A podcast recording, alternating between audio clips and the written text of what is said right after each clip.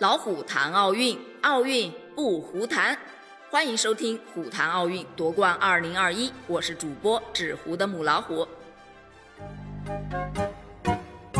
今天上午结束的乒乓球八分之一混双决赛可老有意思了。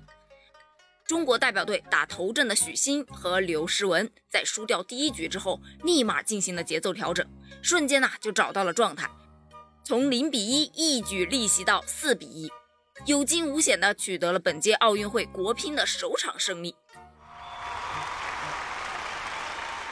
你知道有意思的点在哪儿吗？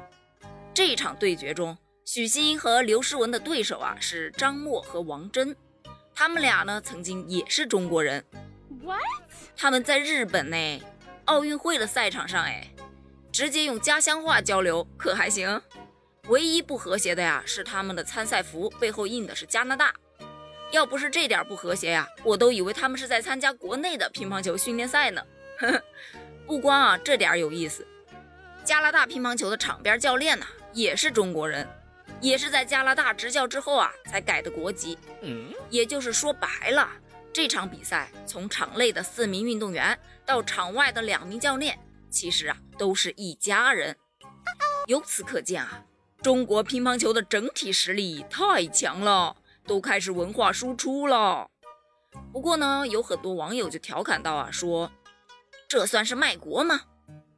其他网友呢明显表示不服，不给国外一点外援，中国都没对手了。要是让别的国家一直看不到希望，他不参加比赛了，那乒乓球就只能变成中国赛事了。